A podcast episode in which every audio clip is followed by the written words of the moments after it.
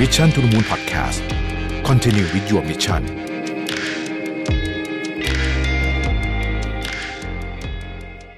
สวัสดีครับยินดีต้อนรับเข้าสู่ Mission to the Moon นะครับ ผมเชื่อว่าหลายๆท่านเนี่ยนะฮะก็คงจะพอเห็นว่าหลังจากสถานการณ์แพร่ระบาดของโควิด -19 เริ่มค่อย ๆ ดีขึ้นทีละนิดนะฮะ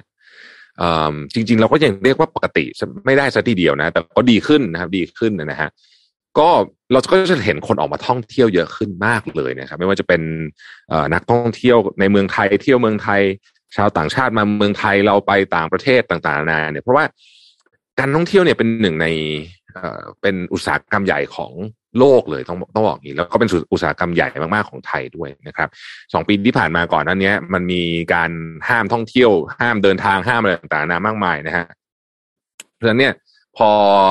เริ่มเดินทางกันได้ก็ต้องบอกว่า ก็ต้องมีความอัดอั้นพอสมควรนะก็มีคนออกไปเดินทางกัน เยอะมากนะครับ ทีนี้ถ้าพูดถึงในแง่ของอุตสาหกรรมก็คงจะก็ก็คงจะเป็นมุมบวก ถ้ามีคนท่องเที่ยวเยอะขึ้น แต่ว่าสถานการณ์เอ่อตอนนี้ก็คือว่าปัญหาสิ่งแวดล้อมเนี่ยนะครับ ซึ่งถ้าพูดถึงในแง่ของการท่องเที่ยวนะ ไม่ได้พูดถึงประเด็นอื่นเนี่ย เหมือนได้พักนิดหนึ่งนะช่วงโควิดนะฮะแต่พอคนเริ่มเดินทางกลับมาเนี่ย เราก็เริ่มเห็นว่า เออมันมี มันมันเริ่มมันเริ่มกลับไปสู่คล้าย ๆ กับแบบเดิมอีกนะครับ ซึ่งก็ต้องบอกว่าหนึ่งในปัจจัยสำคัญเรื่องสิ่งแวดล้อมเนี่ยก็มาจากจากมนุษย์พวกเราเองนี่แหละนะฮะไม่ว่าจะเป็นเรื่องของการสร้างมลพิษทั้งทางน้ำทางบกทางอากาศนะฮะรวมถึงขยะอีกหลายรูปแบบเต็มไปหมดเลยนะฮะหรือบางทีมันเป็นเรื่องเล็ก ๆ ในชีวิตประจำวันนะฮะเช่นการใช้ถุงพลาสติกแล้วก็ไปทิ้งผิดที่นะฮะ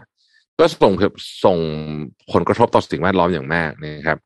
เคยมีคำทำนายเนาะที่บอกว่าอีกไม่นานนะฮะอีกไม่นานนะฮะขยะ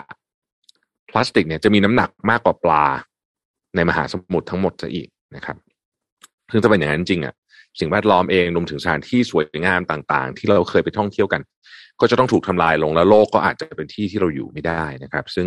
คงไม่เคยไม่เคยไม่มีใครอยากให้เกิดแบบนั้นขึ้นนะครับ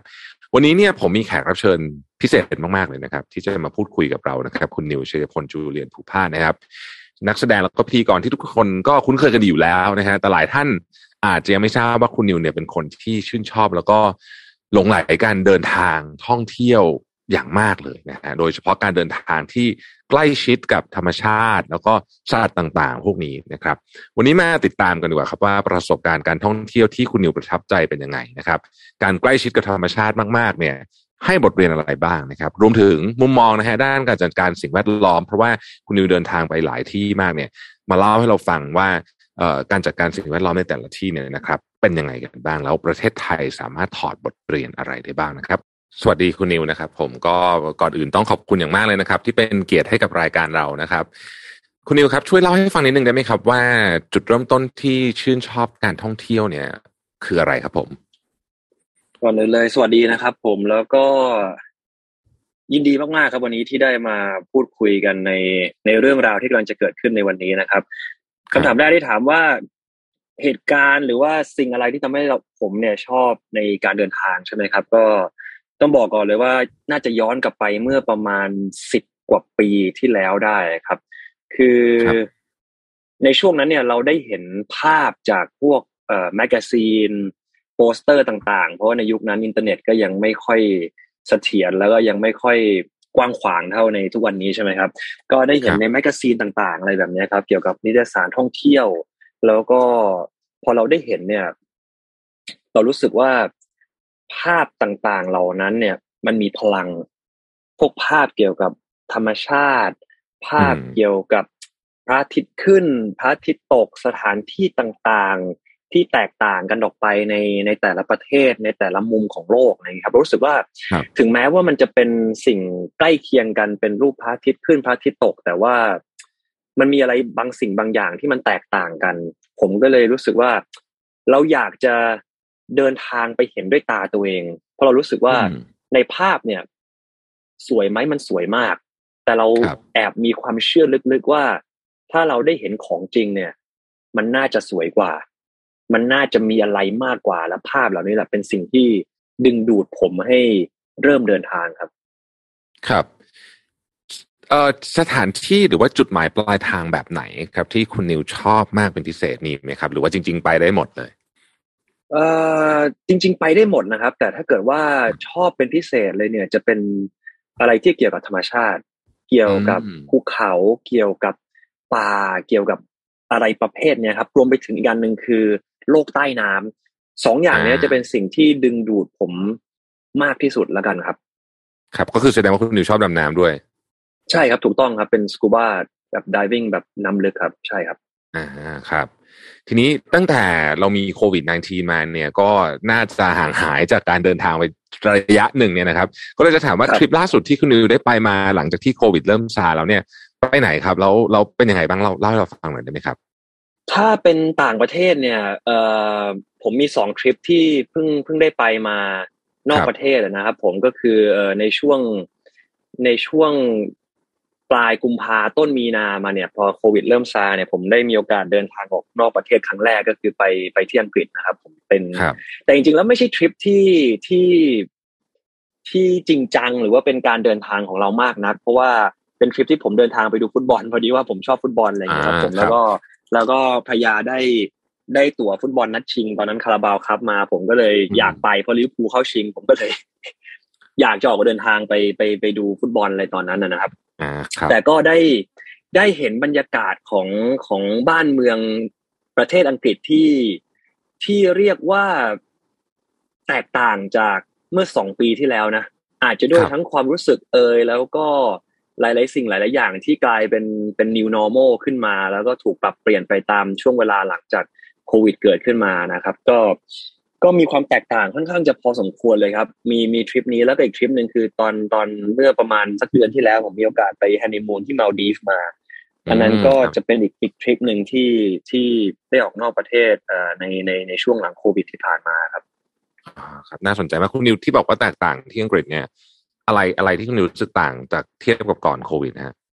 เอ่อแน่นอนว่าอย่างแรกเลยคือคือความรู้สึกของของเราแล้วกัน ความรู้สึกอืมของเราในการเดินทางเนี่ย เราเราคิดว่าในช่วงนั้นน่ะ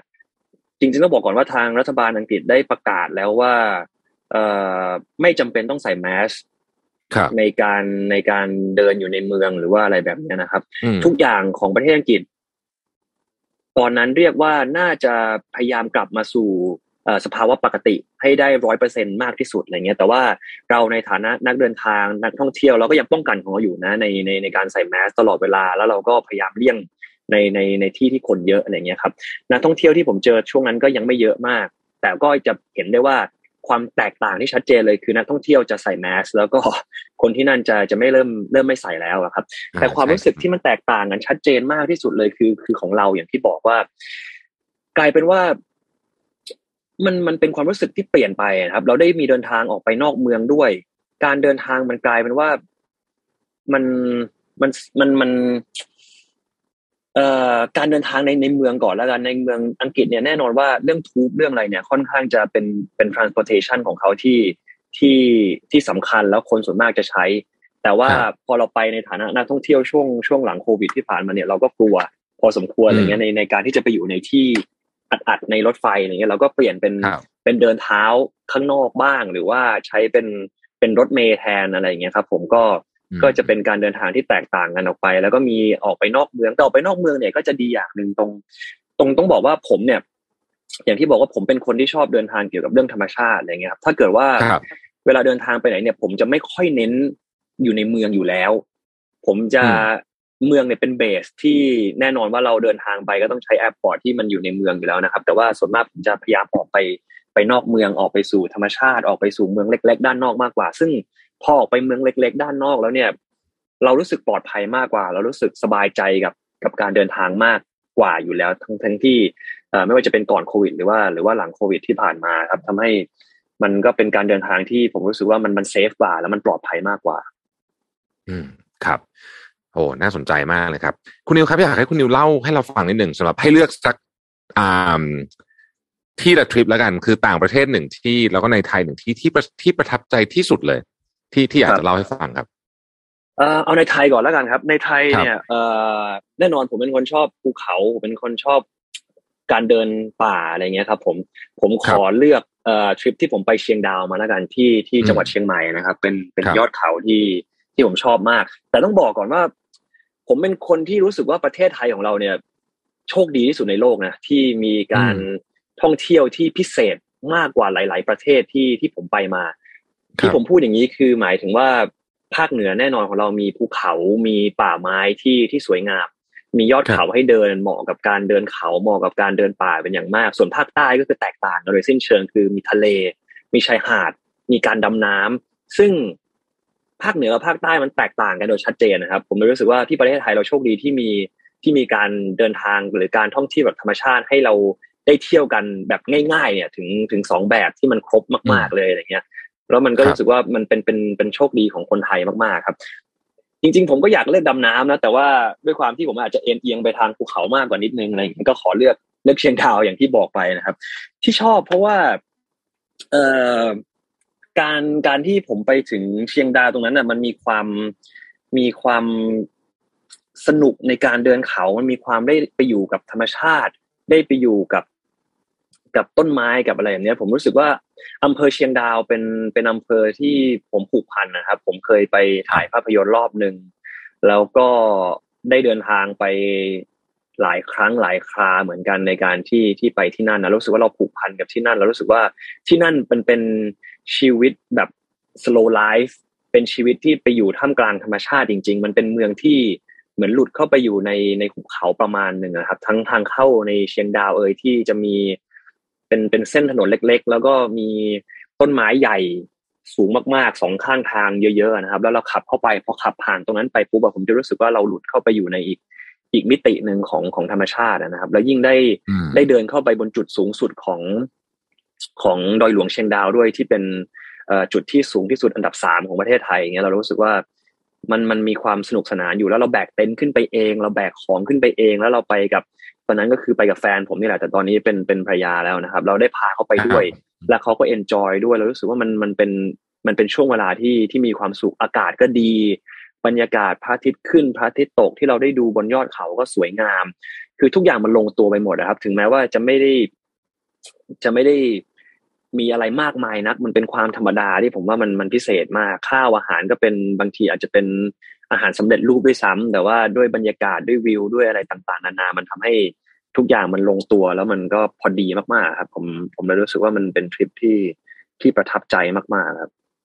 อ๋อครับ แล้วถ้าเป็นในต่างประเทศล่ะครับคุณนิวครับ ในต่างประเทศเนี่ยเอ่อ จริง ๆ มีสองสองอันนะที่ผม ที่ผมรู้สึกว่าผมผมชอบที่สุดนะครับ แต่ว่าถ้าครัเกิบดผมว่าให้เลือกจริง ๆ ก็ที่สุดจริง ๆ ก็น่าจะเป็นประเทศไอซ์แลนด์นะครับ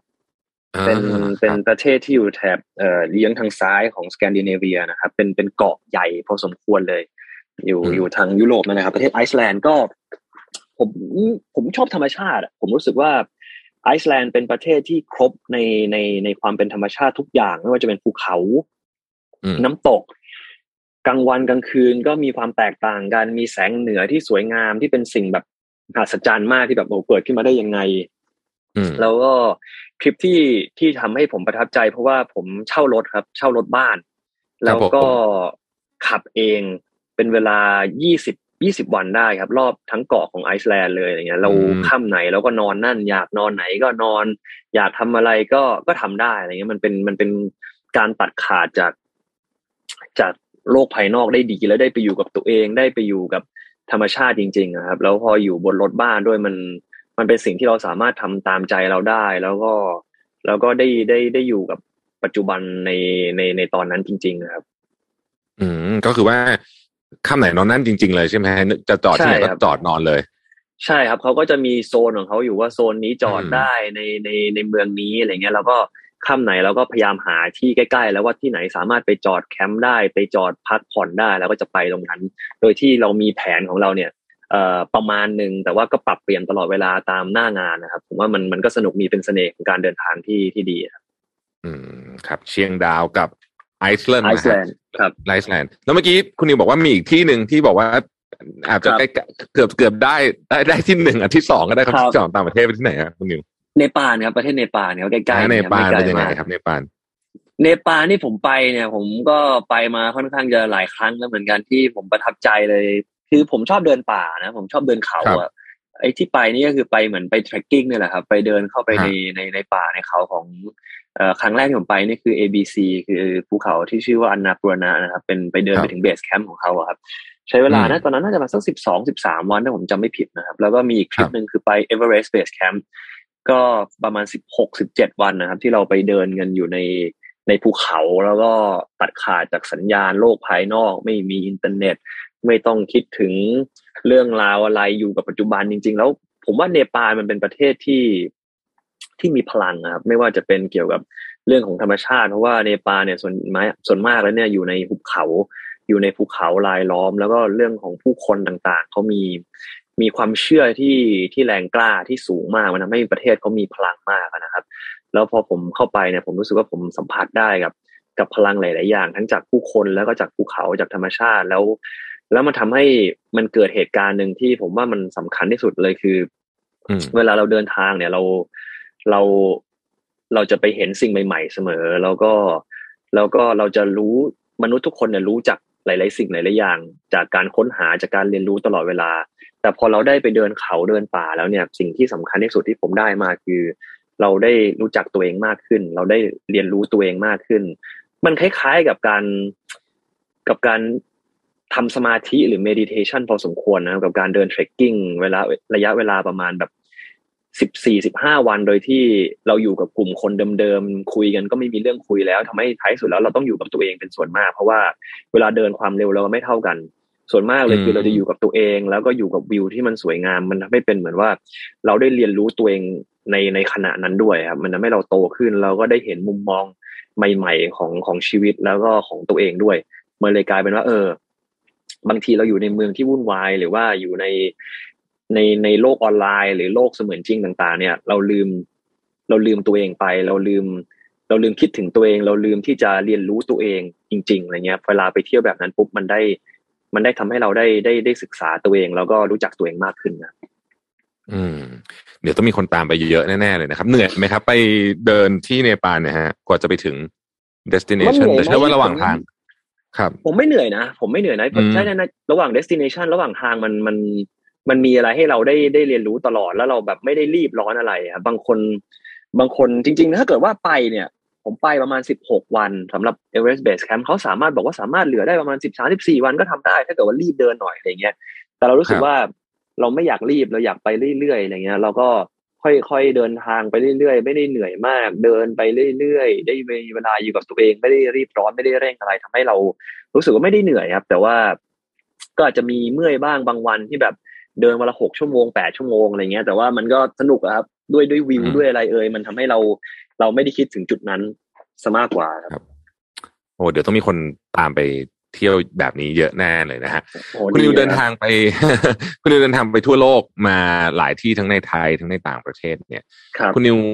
มองเห็นน่าจะมองเห็นเรื่องของปัญหาสิ่งแวดล้อมพอสมควรว่าเออมันก็มันก็มีความแย่ลงไป เยอะนะฮะไม่นับช่วงโควิดที่อาจจะดีขึ้นมาหน่อยนึงเนี่ยคุณนิวเล่าให้ฟังหนึ่งได้ไหมครับว่าเห็นอะไรบ้างแล้วรู้สึกประทับใจหรือว่ารู้สึกคิดว่าเออวิธีการจัดการปัญหาสิ่งแวดล้อมที่โดยเฉพาะเรื่องของการท่องที่มันเกี่ยวกับการท่องเที่ยวเนี่ยที่ไหนที่เป็นตัวอย่างที่ดีที่เราควรจะนำมาใช้เป็นเอ่อเป็นตัวอย่างให้กับประเทศไทยบ้างครับ ครับ เอ่อ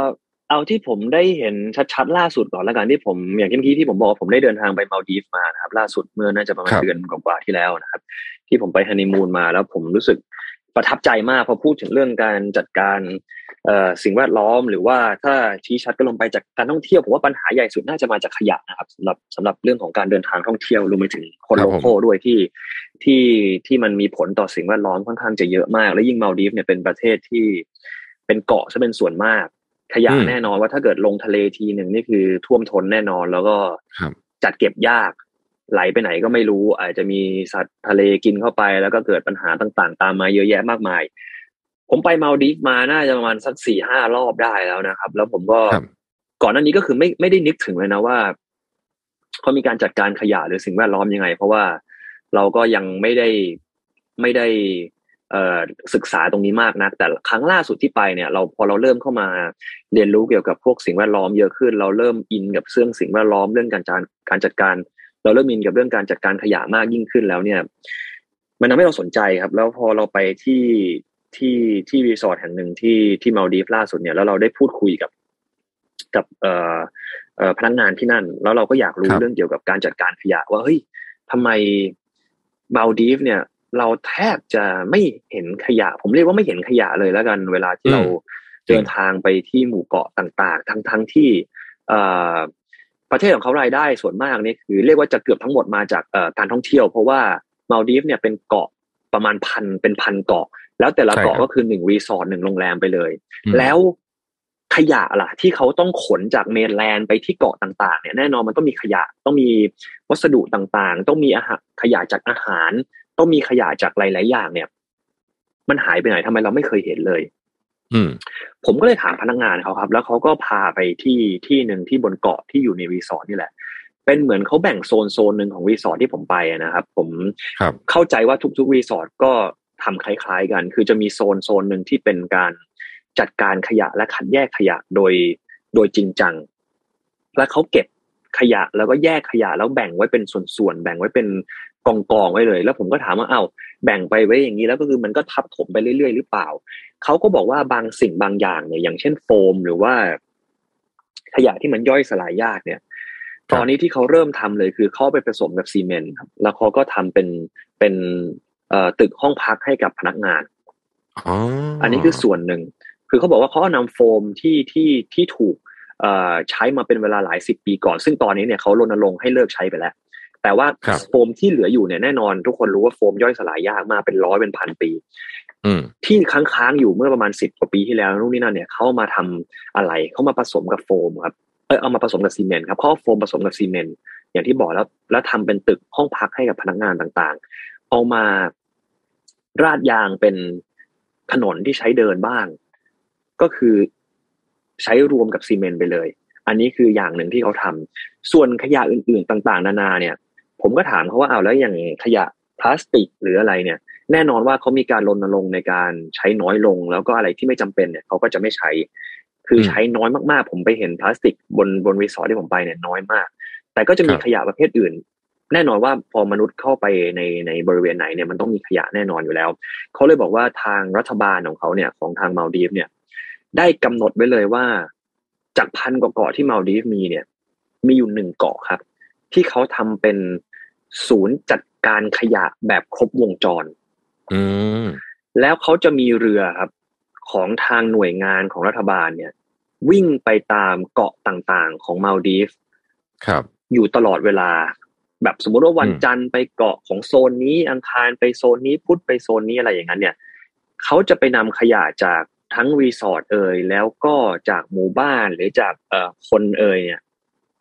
ที่แยกกันเสร็จแล้วเนี่ยเขาจะรณรงค์ให้ทุกคนแยก พอแยกเสร็จแล้วเนี่ยเขาก็นำมาจัดการที่เกาะนี้ ครับ โดยโดยโดยสมบูรณ์นะครับ คือสิ่งสำคัญที่สุดเลยคือเขาบอกว่ามันอยู่ที่การปลูกฝังตั้งแต่แรกด้วยว่า ขยะแน่นอนว่าถ้าเกิดว่ามันถูกผสมกันเละเทะไปหมดเนี่ย มันจะจัดการกับเขายากมาก แต่ถ้าเกิดว่าถูกการแยกมาตั้งแต่ตั้งแต่เริ่มต้นแล้วเนี่ย แยกขยะกระดาษ ขยะพลาสติก ขยะเศษอาหาร ขยะนู่นขยะนี่ขยะนั่นเป็นเป็นเป็นแคตตากรีไปเนี่ย มันจะครัทำบให้การจัดการเนี่ยง่ายขึ้นแล้วก็แล้วก็สามารถจัดการได้อย่างสมบูรณ์มากยิ่งขึ้น คือมันต้องต้องปลูกฝังแล้วก็แล้วก็ให้ความร่วมมือในทุกๆ ทุก ๆ ฝ่ายจริง ๆ ครับ ไม่ใช่ว่าจะเป็นให้ฝ่ายใดฝ่ายหนึ่งทำถ้าเกิดทุกคนช่วยกันจริง ๆ แล้วผมเห็นเขาช่วยกันจริง ๆ นะคือผมอืมตกใจมากกับบางทีเนี่ย เวลาที่เรานั่งเรืออยู่ผมจำได้เลยมีจังหวะหนึ่งเลยคือ มีเศษแบบเศษเอ่อ ถุงกระดาษนะครับ จากขนมปังที่นักท่องเที่ยวกินอยู่ แล้วมันนั่งอยู่บนเรือแล้วมันปลิวอะครับ แล้วครัตบกลงไปในน้ำอืมเขาวนกลับมาเอานะครับอืมเขาจอดเรือทันทีกับตันเขาจอดเรือทันที แล้วก็แล้วก็พนักงานบนเรือเนี่ย ก็เอื้อมไปเก็บปีนลงไปเก็บจนได้ แล้วก็ค่อยขับต่ออ่าคือแม้แต่ชิ้นเดียวเขาก็ไม่ให้ตกเพราะเขาบอกว่า ถ้าเกิดว่ามีใครมาเห็นเนี่ย แล้วก็มันมีตารีสอร์ทตาโรงแรมอยู่บนนั้น เนี่ยปรับหนักมาก อืม คือเขาสามารถย้อนกลับมาปรับได้ แล้วก็ปรับหนักด้วยทำให้ทุกคนเนี่ย ต้องร่วมมือกัน แล้วก็ทำให้บ้านเมืองของเขาเนี่ย ผมแทบจะไม่เห็นขยะบนบนบนท้องทะเลเลยแม้แต่ชิ้นเดียวครับ อืมน่าสนใจมากคือเขาใช้ทั้งเรื่องของการให้ความรู้ด้วย แล้วก็ใช้ทั้งเรื่องของการบังคับใช้เรื่องกฎหมายด้วย ทำให้เกิดจิตสำนึกต่างๆนานาใช่ไหมหลายๆอย่างรวมกันใช่ไหมคุณนิวทำให้ครับถูกถูกต้องเลยคการัรบได้ดีอืมผมว่าถูกต้องเลยผมว่าอย่างที่ผมบอกทุกทุกฝ่ายต้องต้องต้องร่วมมือกันพอสมควรเลย เพราะว่าถ้าเกิดว่าจะจัดการปัญหาขยะแน่นอน ถ้าเกิดว่าเริ่มจากบ้านเราเนี่ยจากที่ที่บ้านที่เราอยู่เนี่ย ถ้าเกิดว่าถึงแม้ว่าจะระบบระบบการจัดการขยะของของทางเอกชนหรือทางรัฐบาลจะดีขนาดไหนก็ตาม แต่ถ้าเกิดว่า คนที่บ้านไม่แยกเลยอย่างที่ผมบอกอะปุ๊บพอผสมกันมั่วไปหมดปุ๊บแบบการจัดการขยะมันจะยากมาก ครับ ยิ่งโดยเฉพาะในขยะเศษอาหารนี่คือ นี่คือเขาเรียกว่าที่สุดเลยล่ะ ถ้าเกิดมันไปผสมกับกระดาษ แน่นอนกระดาษโดนน้ำแกงเข้าไปปุ๊บแน่นอนอืมรีไซเคิลไม่ได้แล้วแน่นอนว่าจัดการยากแล้วครับ น้ำแกงไปโดนพลาสติกทีนึงแน่นอนว่าเอาเข้ามาเข้าเครื่องจัดการเครื่องเผาไม่ได้แล้วหรือว่าไปทำอืมอะไรต่อไม่ได้แล้วยากแล้ว มันก็อยู่ที่ทุกฝ่ายครับที่จะที่จะต้องร่วมมือกัน ถ้าเกิดร่วมมือกันได้ ผมว่ามันก็จะเป็นการแก้ไขปัญหาได้ที่แบบยั่งยืนมากอืม ครับ อันนี้คือ อันนี้คืออันหนึ่งนะที่ผมได้เห็นที่ที่ที่ประเทศมาลดีฟอะนะแล้วผมว่าน่าสนใจตรงที่ภูมิประเทศบ้านเขาเนี่ยเป็นเกาะการเดินทางการจัดการแน่นอนว่า มันค่อนข้างยากนะแต่ว่าเขาทำได้ เราก็รู้สึกว่าประเทศเราที่เป็นเมนแลนด์ก็น่าจะ น่าจะน่าจะทำได้โดยที่ที่ไม่ยากเท่าเขา ก็ต้องอยู่ที่ทุกคนร่วมมือกันรวมไปถึงเอ่ออีกอันหนึ่งที่ผมเห็นชัดเลยน่าจะหลายคนน่าจะเคยพูดแล้วแหละประเทศญี่ปุ่นนะครับ ครับ ประเทศญี่ปุ่นก็ที่เรารู้กันแน่นอนบางทีผมยังงงเลยนะว่า เราซื้อของฝากจากญี่ปุ่น หรือว่าซื้อแม้กระทั่งของกินในร้านสะดวกซื้อที่ญี่ปุ่น ถ้าเกิดใครเคยไป หรือว่าทุกคนนึกถึงเห็นในในในในทีวีหรืออะไรก็แล้วแต่เนี่ย จะห่ออะไรทำไมหลายชั้นมากถูกต้องไหมครับอืม ใช่เขามีแพคเกจจิ้งที่ที่สวยงามแล้วก็แล้วก็ห่อกันแบบโอ้โห พลาสติกในสามสี่ชั้นสวยงามมาก แต่ว่าผมก็รู้สึกว่าทำไมต้องเปลืองขนาดนั้นอย่างเงี้ยแล้วแล้วขยะมันไม่ล้นเหรอ แต่ผมก็รู้สึกว่า พอผมได้ไปถึงแล้วก็ได้ไปได้ไปศึกษาแล้วก็ได้ไปพูดคุยกับหลาย ๆ คนที่นั่นนะครับ แล้วก็เขาก็บอกว่าใช่เขาเขาใช้พลาสติกค่อนข้างเยอะมากในการที่จะ ในการที่จะมาทำแพคเกจจิ้งต่างๆ เพื่อให้ดูสวยงามเพราะเขาก็เชื่อว่ามันเพิ่มมูลค่าได้ แล้วก็สบายตากับผู้ให้ผู้รับ มีมูลค่าเพิ่มมากขึ้น ทุกอย่างมันดูดีขึ้นอะไรเงี้ยแต่เขาก็มีการจัดการขยะที่ที่ดี แล้วก็สามารถจัดการขยะที่เขาสร้างขึ้นมาได้ แทบจะร้อยเปอร์เซ็นแทบจะทั้งหมดนะครับ เพราะด้วยหนึ่งเลยคือแน่นอนคือคนของเขาเริ่มจากการที่ได้รับของไป มีขยะหลายชิ้นก็จริง แต่เขาก็มีทำการแยกขยะกันอย่างชัดเจนทำให้ตรงเนี้ย ถึงแม้ว่าขยะเขาจะเพิ่มมากขึ้นจากชิ้นหนึ่งเป็นสามชิ้นในการทำแพคเกจจิ้งแต่เขาก็สามารถคัดแยกขยะได้ได้สมบูรณ์มากๆ แล้วก็ทำนำมาจัดการได้โดยที่ โดยที่เขามีโรงงาน ที่เขาเรียกว่าโรงงานเผาขยะที่มันไม่เป็นมลพิษนะครับ คือครับคือ ในเมืองไทยก็มีนะจริงๆแล้วมีมีบริษัทเอกชนบริษัทหนึ่งที่ผมเคยไปไปดูงานอยู่นะครับ แล้วก็เขาก็เขาก็มีการเผาขยะนี่แหละเขารับขยะมาจากทั่วประเทศเขาบอกว่ามันเป็นเทคโนโลยีจากประเทศญี่ปุ่นอ่าแล้วก็ที่เยอรมันก็ใช้เช่นเดียวกันเขารับขยะมาจากเอ่อนิคมอุตสาหกรรมต่าง ๆ และเขานำมาเผาครับ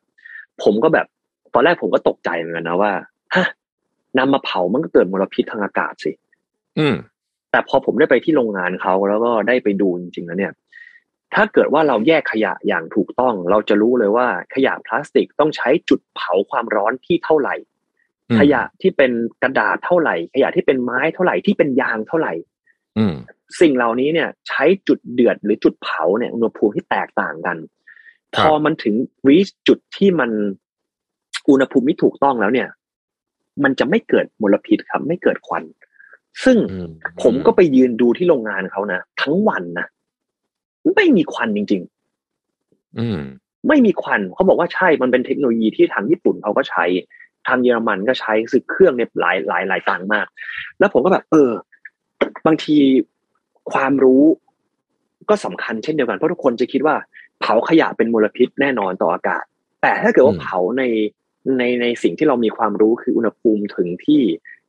จุดจุดจุดเดือดจุดเผาของเขาได้เนี่ย มันจะไม่เกิดมลพิษจริง ๆ แล้วเขาก็วัดค่ามลพิษต่างๆ นานาออกมาแล้วเนี่ย มันไม่มีจริง ๆ แล้วเขาบอกว่าที่ประเทศญี่ปุ่นเนี่ย ทุกเขตในโตเกียวยกแค่โตเกียวเป็นเมืองใหญ่นะครับ ทุกเขตในโตเกียวต้องมีโรงงานนี้หนึ่งโรงในการจัดการขยะและเผาขยะของเขตนั้นๆอืมทำให้เขาสามารถจัดการขยะได้อย่าง สมบูรณ์เกือบจะร้อยเปอร์เซ็นเพราะว่าเขามีโรงใหญ่ขนาดนี้ในทุกเขต ซึ่งผมเชื่อว่าเมืองไทยก็สามารถ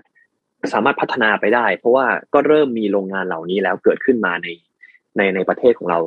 แต่ถ้าเกิดว่าเราเพิ่มขึ้นในจำนวนเรียกว่าถ้าทำได้ทุกเขตเหมือนที่โตเกียวหรืออะไรก็แล้วแต่แล้วจัดการขยะได้ ขยะก็จะลดน้อยลงไป เรื่องของสิ่งแวดล้อมก็จะก็จะก็จะดีขึ้นตามมาด้วยนะ เพราะว่า จากที่ผมบอกว่ามันก็ไม่มีมลพิษต่อต่อสิ่งแวดล้อมเช่นเดียวกัน มันก็เป็นสิ่งที่น่าสนใจที่ผมได้เห็นมาจากจากจากประเทศญี่ปุ่นนะครับ อืม ครับโอ้น่าสนใจมากอันนี้สามารถเอามาปรับใช้ที่ที่ประเทศไทยได้ดีจริงจริงญี่ปุ่น หลายคนที่ได้มีโอกาสไปก็จะเห็นว่าเขาว่าจัดการเรื่องขยะเนี่ย ดีมากนะครับบางทีเรานักท่องเที่ยวไปยังยืนงงอยู่หน้าถังขยะว่าตกลงต้องทิ้งกันไหนกันแน่เพราะมันแยกละเอียดสุดๆเลยที่ญี่ปุ่นเนี่ยเราก็ต้องเป็นคนอยู่ที่นั่นยิ่งละเอียดใช่ แล้วบางอย่างที่ที่เขาที่เขาทำคือที่ผมเคยพูดเรื่องถนนนะครับ แล้วผมก็ไปเห็นจริงๆนะที่เกาะเกาะหนึ่งที่ประเทศญี่ปุ่นเขาจะมีเขาจะมีโรงงานโรงงานจัดการขยะนะครับ อันนี้ที่ที่นอกจากที่มาดีฟที่เป็นเกาะที่ญี่ปุ่นก็มีเกาะหนึ่งเหมือนกัน ผมเคยผมเคยไปไปไปศึกษาอยู่เหมือนกันเขามีเกาะเกาะหนึ่งที่เขานำขยะทั้งหมดนะมามากองไว้แล้วก็มามาคัดแยกแล้วก็จัดการเช่นเดียวกันเขาจะมีเครื่องแบบโอ้โหใหญ่มหาศาลมากในการที่จะในการที่จะทำลายขยะต่างๆ นานา ของเขาออกไปนะครับ ไม่ว่าจะเป็นขยะพลาสติกขยะต่างๆ แล้วก็แยกบางส่วนเนี่ยมาบีบอัด และนำไปเทเป็นถนนครับ ครับ อันนี้ก็มีเช่นเดียวกัน ก็คือบางบางขยะบางชนิดเนี่ย แน่นอนว่า ผมจะผมจะพูดตลอดว่าขยะพลาสติก หรืออะไรเงี้ยมัน มันไม่ใช่ตัวร้ายนะพลาสติกเป็นเป็นสิ่งที่ย้อนกลับไปเนี่ย คิดค้นได้รางวัลโนเบลนะเพราะว่า พลาสติกเป็นสิ่งที่อำนวยความสะดวกให้มนุษย์ได้เยอะมากๆ มันเป็นสิ่งที่ผมเชื่อว่ามหัศจรรย์มากนะครับสำหรับสำหรับพลาสติกแล้วเนี่ย แต่เราต้องใช้เขาให้เป็นให้ถูกวิธีและให้คุ้มค่ามากที่สุดแน่นอนว่าเขาแข็งแรงเขาทนทานเขาต้องทำลายยาก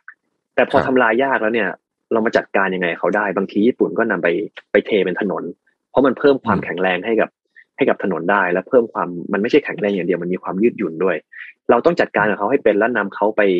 ไปไว้ในที่ที่เหมาะสมที่เขาควรจะอยู่ มันก็จะทำให้ เอ่อขยะเหล่านี้เนี่ย ลดน้อยลงไปได้ครับครับโอ้อันนี้เห็นด้วยเลยครับคือจริงๆ ของทุกอย่างมันขึ้นอยู่กับการจัดการนะพลาสติกก็ไม่ใช่ตัวร้าย ถ้าไม่มีพลาสติก ทุกวันนี้ชีวิตมนุษย์เราก็จะลำบากมากอีกแบบหนึ่งเหมือนกันแน่นอนใช่ไหมครับต้องครับอืม ผมถามเพิ่มเติมนิดหนึ่งได้ไหมครับคุณนิวว่า ในแง่มุมของของ เพราะว่าคุณนิวเดินทางเยอะมากเนี่ย เอ่อการเดินทางไปเราก็จะเดี๋ยวนี้มันจะมีการเดินทางท่องเที่ยวเชิงอนุรักษ์เนี่ยเยอะมากคนก็จะนิยมมากๆ เนี่ย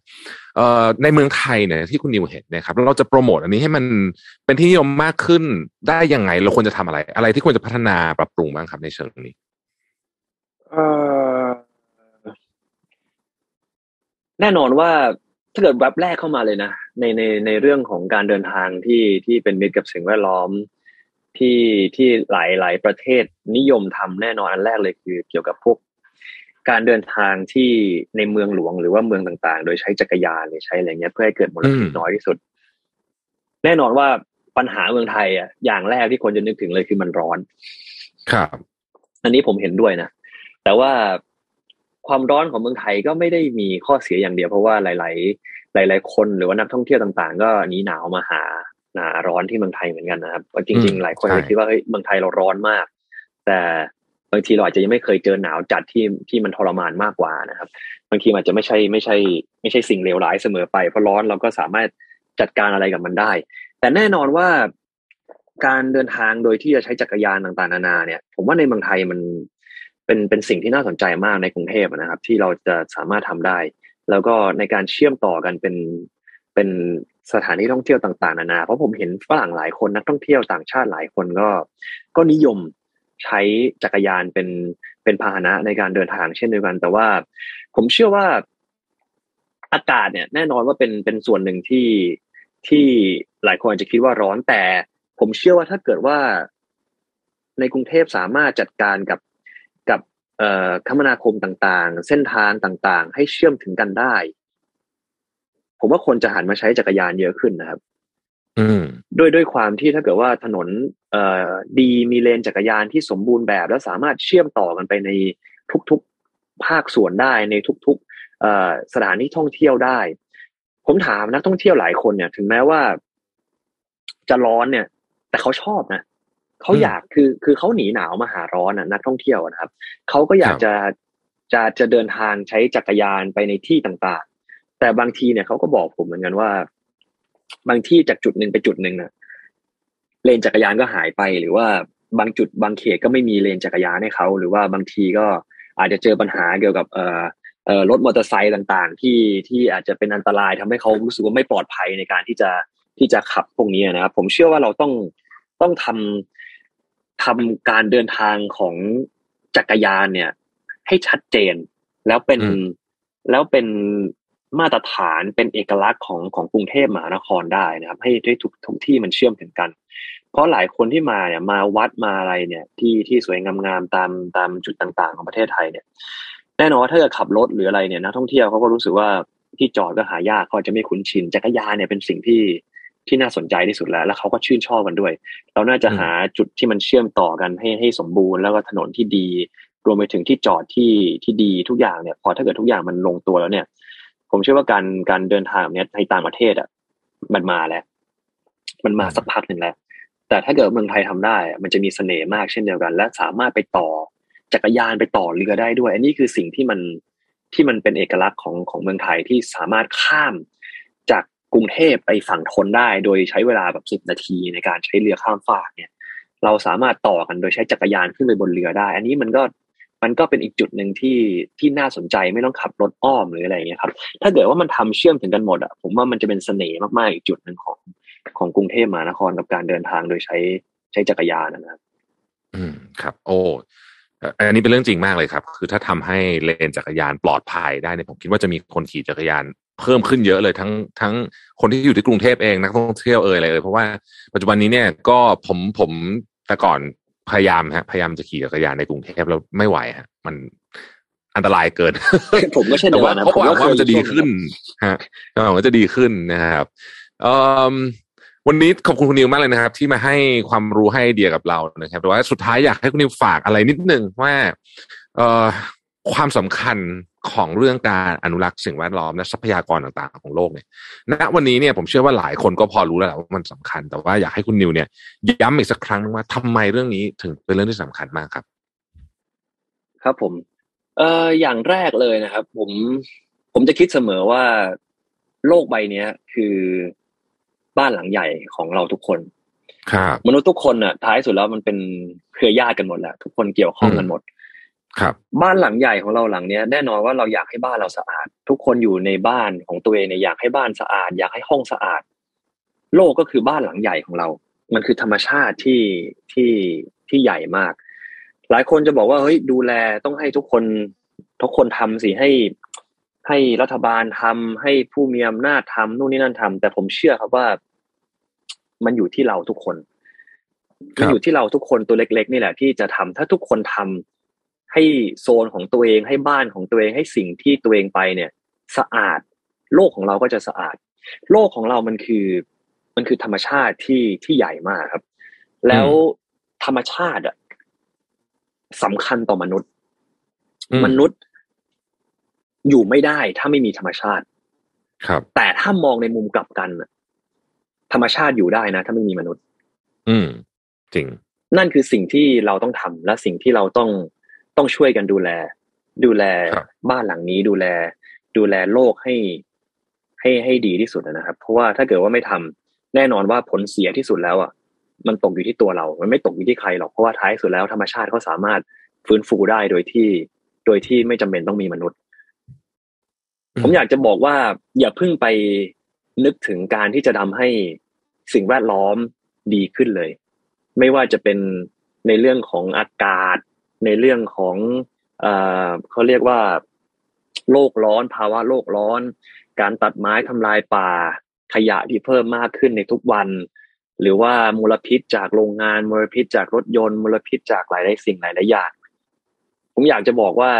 อย่าเพิ่งไปมองว่าจะทำยังไงให้มันดีขึ้นเลย แค่ทุกคนเริ่มทำให้มันเสถียรให้มัน stable อยู่แค่นี้ก่อนได้เนี่ย ผมว่าดีที่สุดแล้ว คือทุกวันนี้มันแย่ลงทุกวัน แต่ผมขอให้ทุกคนร่วมมือกันแล้วทำให้มัน ให้มันเสถียรอยู่กับที่โดยที่ไม่เพิ่มมากขึ้นในแต่ละวัน มันก็จะเป็นจุดเริ่มต้นที่ดีมากๆครับ แล้วพอทุกอย่างมันสเตเบิลแล้ว ในอนาคตมันจะดีขึ้นเอง ธรรมชาติจะช่วยฟื้นฟูตัวเอง โดยที่มีเรานี่แหละ เป็นคนที่ช่วยอีกแรงหนึ่งในการที่จะทำให้ให้โลกของเราให้บ้านของเราหลังเนี้ยดีขึ้นเรื่อยๆ แล้วก็น่าอยู่ไปเรื่อยๆครับ อ้โห วันนี้ต้องขอขอบคุณคุณนิวมาก ๆ เลยนะครับ ที่มาร่วมแชร์ประสบการณ์กับเรานะครับวันนี้เราได้ฟังทั้งเรื่องของการเดินทางทั้งเรื่องของมุมมอง เกี่ยวกับเรื่องสิ่งแวดล้อมเกี่ยวกับเรื่องของการอนุรักษ์โลกของเราให้อยู่ต่อไปได้นานๆนะครับ วันนี้ขอบคุณคุณนิวมากเลยนะครับ ยินดีมากเลยครับขอบคุณครับครับผมสวัสดีนะครับ คุณนิวสำหรับการพูดคุยในวันนี้นะครับ ต้องขอขอบคุณคุณนิวชัยพลจูเลียนภูพานะครับ ที่ได้มาแชร์ประสบการณ์การท่องเที่ยวการเดินทางเอ่อ สนุกมากเลยนะฮะเดินทางแล้วก็ต้องบอกว่าเป็นการเดินทางที่ใกล้ชิดธรรมชาติด้วยนะครับ แล้วก็มีมุมมองที่เออเฉียบคมนะฮะเกี่ยวกับการสร้างความยั่งยืนนะครับ ผมเชื่อว่าคงจะทำให้พวกเราเนี่ยได้รับรู้และเข้าใจถึงปัญหาสิ่งแวดล้อมมากขึ้นนะครับ ซึ่งเราก็ไม่ต้องมองอะไรไกลหรอกฮะเอารอบๆตัวเรานี่แหละนะครับ ของพวกนี้อยู่ในชีวิตประจำวันทั้งนั้น แล้วก็ ปฏิเสธไม่ได้จริงที่เราเองในฐานะมนุษย์คนหนึ่งก็เป็นต้นเหตุที่ทำให้โลกตอนนี้เนี่ยเผชิญกับวิกฤตสภาวะสิ่งแวดล้อมนี่นะครับแต่ว่าเราก็สามารถเป็นส่วนหนึ่งในการฟื้นฟูธรรมชาติและสิ่งแวดล้อมได้เช่นกันนะครับและอย่างที่คุณนิวบอกนะครับ ไม่ว่าจะเป็นภาครัฐภาคเอกชนประชาชนทั่วไปเนี่ยก็สามารถร่วมเปลี่ยนแปลงทุกอย่างให้ดีขึ้นได้นะครับ ภาครัฐให้สนับสนุนองค์ความรู้สนับสนุนเรื่องของ เงินทุนต่างๆนะครับภาคธุรกิจก็ปรับเข้าสู่โมเดลของ circular economy จัดการขยะตั้งแต่ต้นทางนะครับ หรือภาคประชาชนเองก็เรียนรู้ที่จะแยกขยะมากขึ้นนะครับลดการใช้